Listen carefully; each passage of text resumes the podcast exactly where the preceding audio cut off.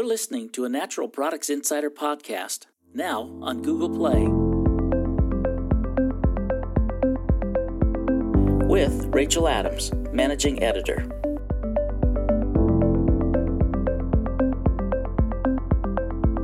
Brought to you by SupplySide West, October 15th through the 19th in Las Vegas. Hello, and welcome to the SupplySide West edition of the Healthy Insider podcast. My name is Rachel Adams. I'm managing editor of Natural Products Insider.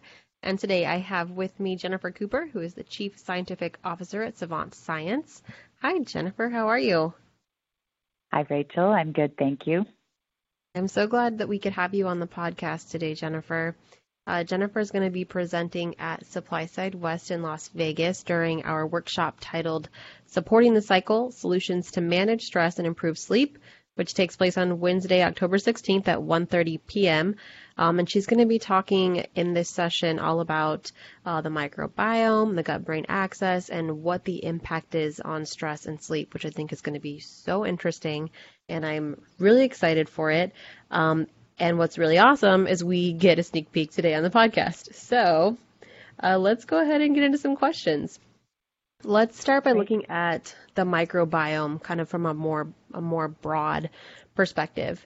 Um, so the the microbiome, it's not really a secret. This is uh, the microbiome and its impact on health has become increasingly popular um, among consumers and the science community. Um, Jennifer, from your perspective, why would you say that is? Undoubtedly one of the greatest health related scientific discoveries of our lifetime, and it'll be right up there with the sequencing of the human genome, is the sequencing of the microbiome.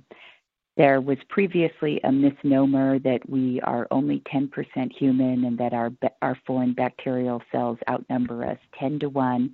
The number is actually closer to 50 50 However, our foreign bacteria have 100 to 150 times the genetic potential and diversity of our own DNA. And this means that they have 150 times the genes that can be flipped on and off through various stimuli like interaction with each other and dietary metabolites, exercise, diet. And when those genes flip on, they produce proteins and hormones and other signal molecules, and they interact with our own genes to turn our genes on and off. And so it has a very profound impact. Uh, they make the uh, the microbiota that live within our gut make over 30 different kinds of neurotransmitters that are identical to the ones that we make in our brain. They make thousands of immune or inflammation modulating molecules, and our gut contains over 100 million neurons. And this joint activity in the gut between our our uh, our infrastructure there, and the gut produces 80% of our immune cells, which also um, modulate, have a modulatory impact on brain health and health all over our body. And the ability to really manipulate this population for our good is a major constituent of epigenetics and personalized nutrition, which are also going to be great scientific trends that are going to change medicine as we know it today. And so, uh, the microbiome and how it interacts uh, with our own physiology is an important and emerging area of study. And a lot of people don't really know this, but the gut is the most exposed environment and our primary interface with the outside world. It manages all this third party population, but it's also all of this third party uh, information that comes in in the in the form of food or dangerous substances, toxic things from our environment, and the actual surface area of the gut is enormous. The folds and the little microvilli prote- um, projections in the lining make the surface area, you know, about 2,700 square feet, and that's the size of a tennis court, and it's a 100 times greater than the surface area of our skin. So when you have this tremendous interface that is managing and sorting all of the stimuli that we receive from the outside world, and we used to really think that our brain's managing what we hear and what we see and what we touch, but now we know that it gets all kinds of feedback from the outside world as well. It's no wonder that we've really noticed that um, gastrointestinal complaints are associated with disease, with other uh, other serious illnesses, including depression, anxiety, insomnia, and many other diseases that we previously only thought of as mental illnesses. So you can see I'm very passionate about the science and the um, all of the interesting things related to uh, the gut and gut health there. So I I think while you were talking just now, I think that there were at least I would say 17 moments when I said in my head, "Whoa," because there's so many interesting things. Um, and just so it's like kind of mind blowing. Um, like when you're talking about the surface area of the gut and how, um, and talking about all the ways that the gut can impact all these different areas of our health and how personal it is, um, like how it can affect each of us differently, um, or how what is going on in our gut affects each of us differently. Um, it really uh, gives perspective to the potential here when we're talking about the gut and we're talking about the microbiome and we're talking about health. So I it's do so true. right. so I do. Um, I want to kind of talk a little bit about the gut-brain axis and the microbiome. When we're talking about the microbiome and its impact on uh, cognitive health and on the brain, are we immediately talking about? Are we automatically talking about the gut brain axis? Is there a difference there? Can you give us some clarity around those two terms and kind of what lens we're looking through here? Sure. So when we when we uh, talk about the microbiome, we're usually talking about uh, we we're usually talking about who lives in our gut, the microbiota, the families of organisms and individual organisms that live in the gut. Um, when we talk about the gut brain axis, we're really talking about this very sophisticated nervous system interaction that, uh, you know, is that can be mediated by these um, postbiotic production of uh, metabolites from the microbiota. And so the gut, as I mentioned, is innervated by uh, the enter- enteric nervous system, and it goes all the way from the esophagus to the anus, and it has all of these millions of neurons and more neurons even than in the spine, and that's why we call it the second brain, and all of these neurotransmitters that can be produced. But also, when we kind of looked at the when we look at the microbiome, when we first started sequencing the microbiome, we really thought that we would find this core group of organisms that no matter where you lived on the planet, they would basically be common in human beings regardless of culture and food consumption and exposure, environmental exposure. And surprisingly, we found that more than 80% of an individual's microbiome is unique to them. And when we didn't find these core organisms, what we found is that there are certain functions that we rely on in a symbiotic way with our with our microbiota. There are certain core functions that we rely on that even if the same organisms weren't present in every person that those functions were conserved. And so the inherent variability in an individual's microbiome and its impact on everything from GI function and immunity and brain brain health and metabolism and even the pharmacokinetics of drugs gives us really a better understanding of why we see variation. Some clinical trials and and in the area of depression and mental health, mm-hmm. they're very famous for having a lot of variability between individuals.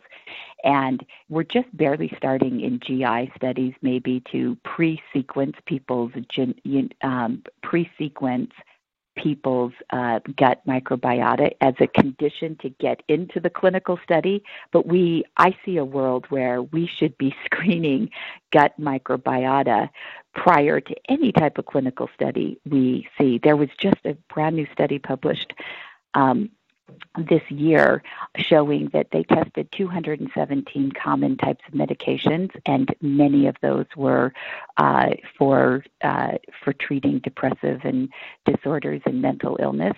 And they found that almost 200 of them, so just under 200 of those, were metabolized in some way by the microbiome. And then when we see that the microbiome isn't the, that there's tremendous variability between the microbiome. It explains a lot about why people try different drugs and have different effects, and then we we try a different one and see if they get a better um, outcome from that.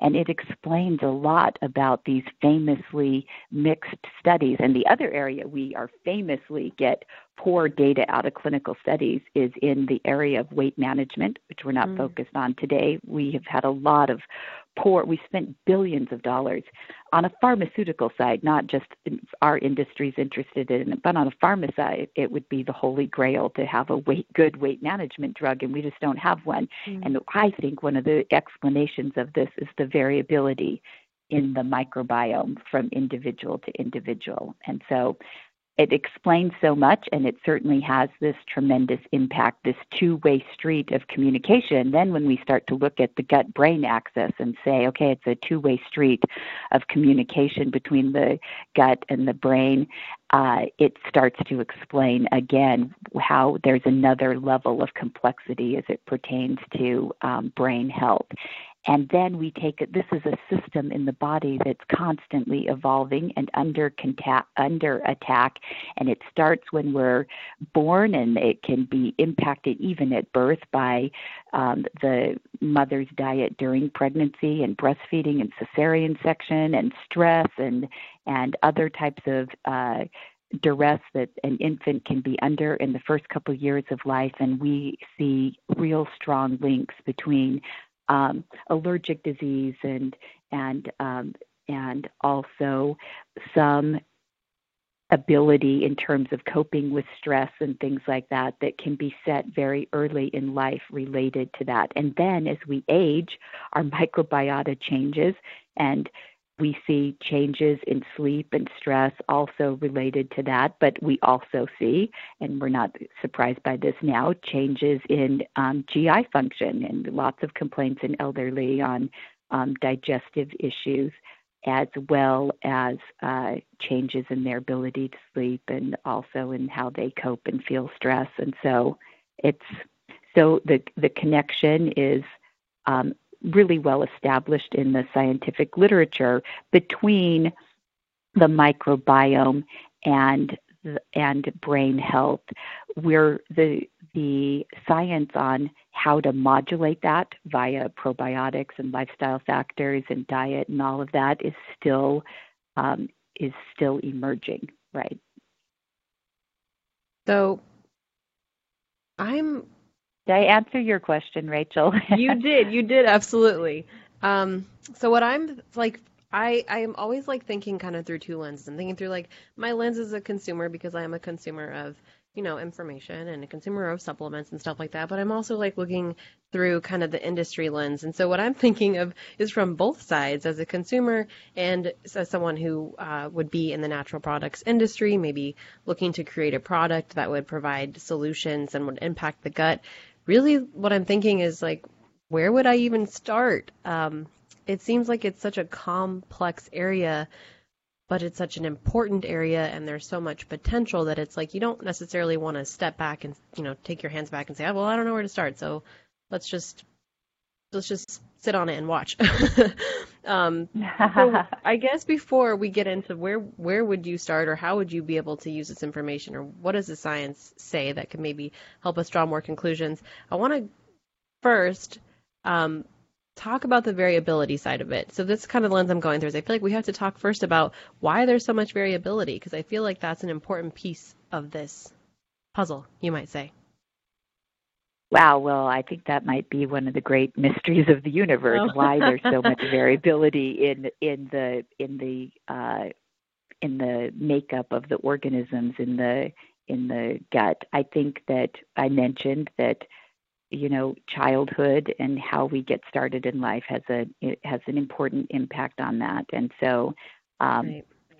our environment has a really um, significant impact on that. Uh, some someone once asked one of our great researchers in the category, you know, what would you do to what would you do to you know because they were saying what i was saying and they and they were impressed by all that we could do to improve microbiome health and the impact it might have and they said well what would you do for your family for this and he said get a dog oh. because we we live in this environment and our house is has its own microbiome and it's impacted by the cleaning chemicals that we use and it's impacted by um, who lives there and the pets that we have and everything that being said, we don't have control over our environment and, and we don't have control over the circumstances of our of our birth and our in our childhood anymore, although there might be some important learnings for uh, early childhood nutrition in this literature as well. But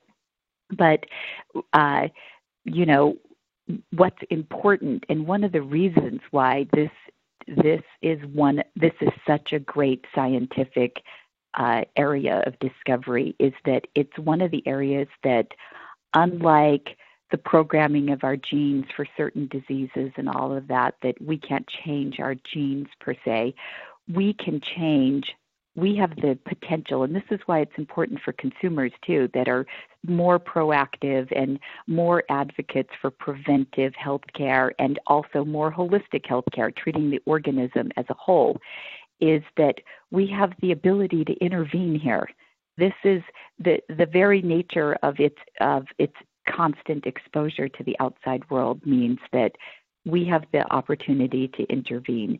And uh, probiotics offer one of those options. And there's a lot of great literature on probiotics on various health conditions. And, and now we can see, and, and when this literature first started coming out, we, we've been very focused on probiotics for decades for the stuff that's um, that's very specifically related to the gut.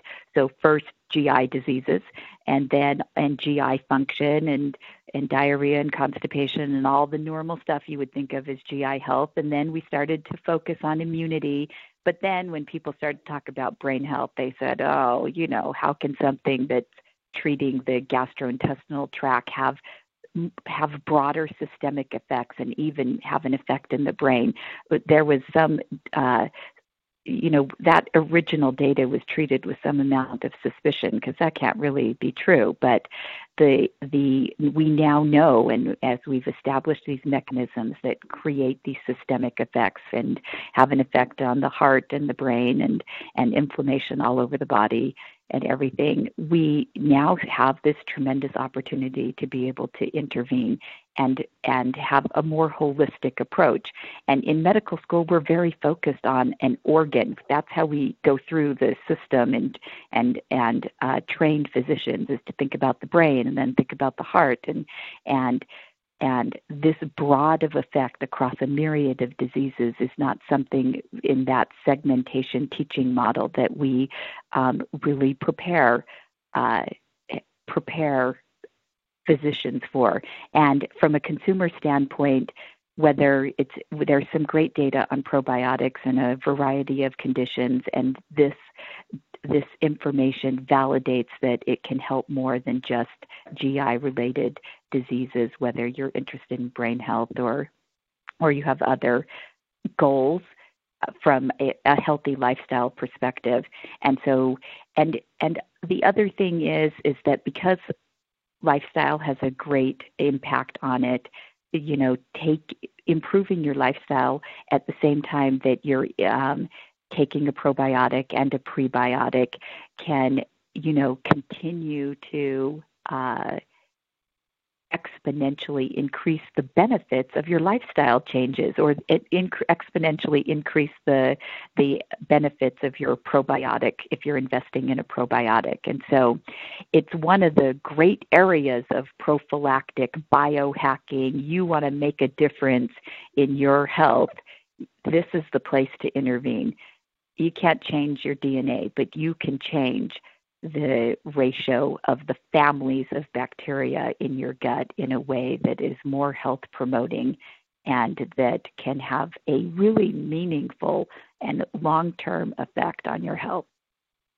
Well, I, I, I love this. I think this was exactly you right out of the gate hit the nail on the head, like as to what my question was, um, which was my question was kind of long winded and a little bit all over the map. But I think the really important takeaway here is that this is something that can be modified, even though there's a lot of variability.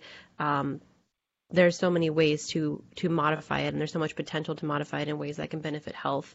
And so, for um, I mean, either lens through for consumers or for uh, people who are maybe pro- uh, product developers or working in the the dietary supplement or the natural products industry, um, it's figuring out what solutions. And you talked a little bit about some. You talked about probiotics, and I'm sure that there's um, a lot more ground um, that you're going to cover at SupplySide West as far as looking at the science and figuring out um, what we can do to impact um, the microbiome.